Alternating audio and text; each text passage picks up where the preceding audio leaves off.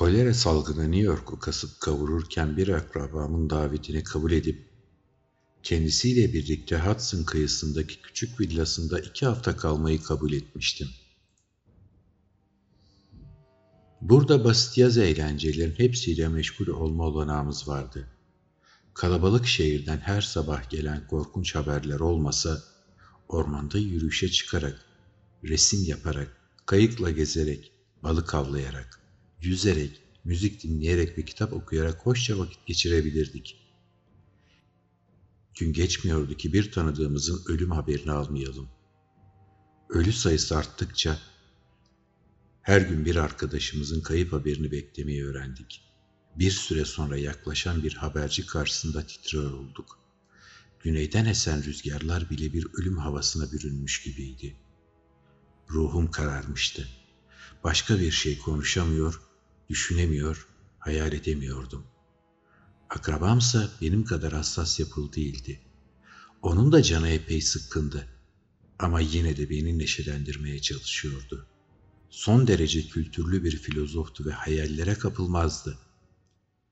Somut dehşetlere karşı yeterince duyarlıydı. Ama gölgelerden korkmazdı. Ama her ne kadar beni düştüğüm bu anormal kasvet havasından kurtarmaya çalışsa da kütüphanesinde bulduğum bazı kitaplar başarılı olmasını engelliyordu. Bunlar içinde yatan batıl inanç tohumlarını filizlenmeye teşvik eden nitelikteydi. Bu kitapları ondan habersiz okuyordum. Bu yüzden içinde bulunduğum depresyonun devam etmesine anlam veremiyordu. En ilgimi çeken konulardan biri gelecek alametleriydi. Hayatımın bir döneminde bunların varlığını ciddi savunmuştum. Bu konuda uzun hararetle tartışıyorduk. O böyle şeylere inanmanın saçma olduğunu söylüyor, bense ani, yani beklenmedik alametlerin kesinlikle doğru bilgiler taşıdığını ve bunlara saygı gösterilmesi gerektiğini savunuyordum.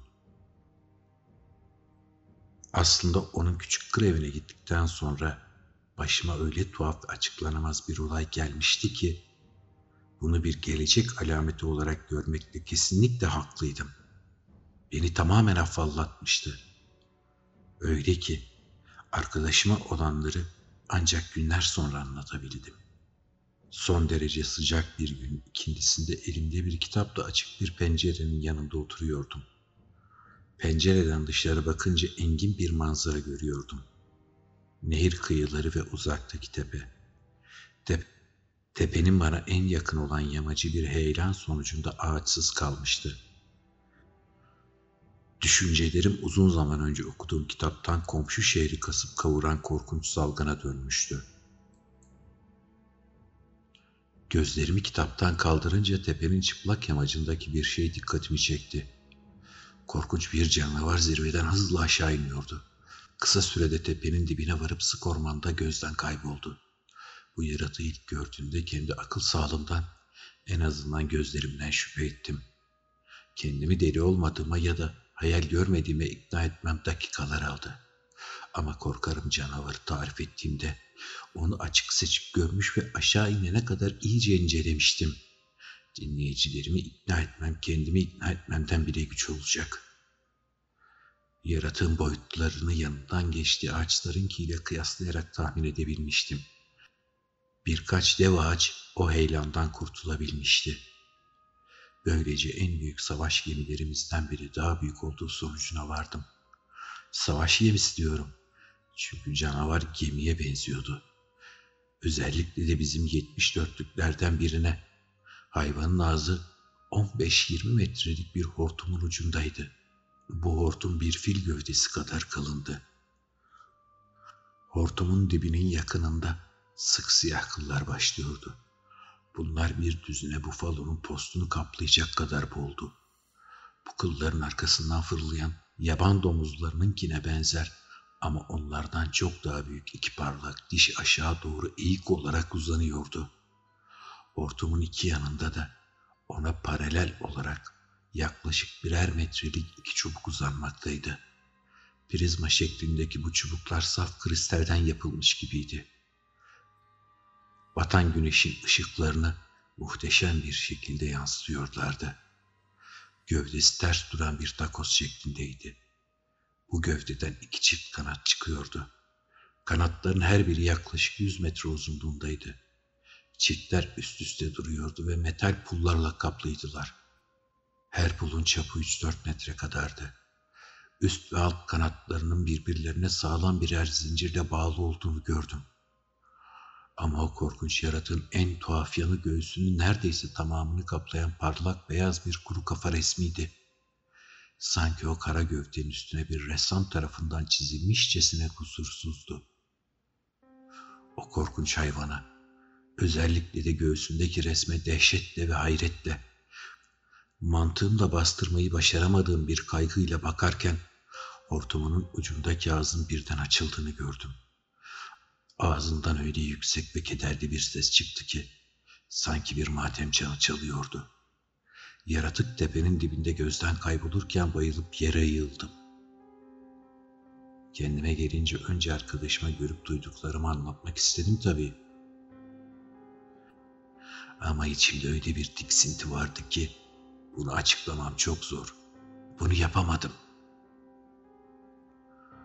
O olaydan 3-4 gün sonra bir akşam arkadaşımla o canavarı görmüş olduğum odada oturuyorduk. Ben yine aynı pencerenin yanındaki aynı koltukta, o ise yakındaki bir kanepede oturuyordu.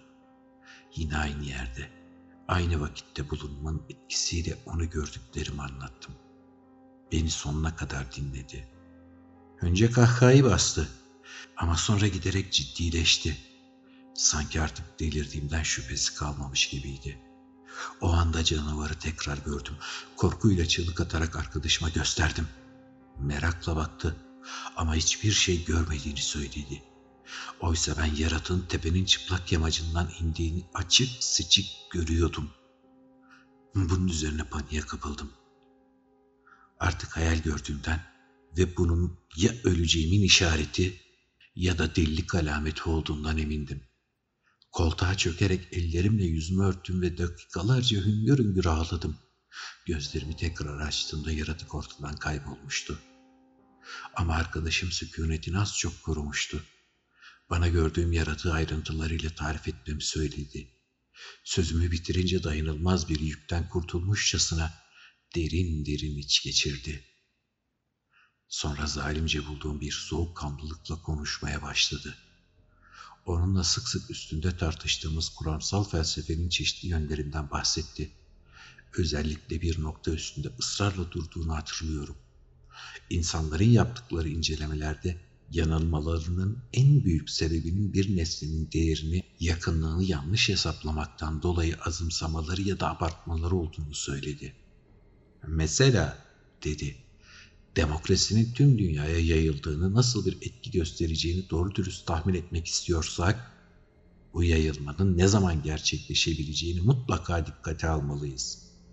Oysa bana bu noktayı irdelemeye değer bulmuş tek bir yazar söyleyebilir misin?"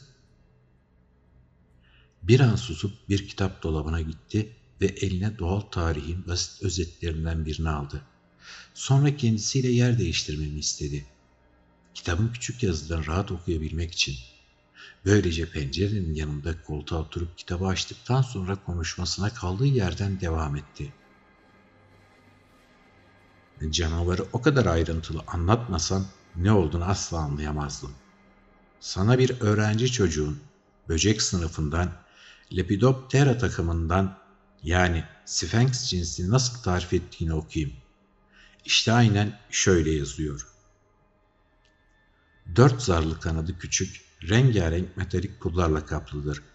Ağzı hortum şeklindedir çünkü çenesi uzundur. Ağzın iki yanında dokunmaya ve tat almaya yarayan kısa kıvrık çıkıntılar bulunur. Alt kanatlarla üst kanatlar birer sert kırıla birbirine bağlıdır. Antenleri prizma şeklindedir ve uzun birer çubuğa benzer. Kanı sivridir. Batıl inançlı halk kuru kafa Sphinx'inden zaman zaman attığı kederli çığlıklar ve göğsündeki kuru kafa resmi yüzünden çok korkar." Kitabı kapadı ve koltukta öne eğildi. Şimdi tam o canavarı gördüğüm sırada benim durduğum pozisyondaydı. "Aha, işte gördüm!" diye haykırdı. Tepenin yabancına yeniden tırmanıyor. Gerçekten de çok ilginç bir yaratık. Ama sandığın kadar iri ya da uzakta değil. Aslında uzunluğu 1 milim ve gözünden 1,5 milim uzakta duruyor. Pencere kanalından sarkan bir örümcek ahipliğine tutunmuş, titreye titreye yukarı çıkıyor.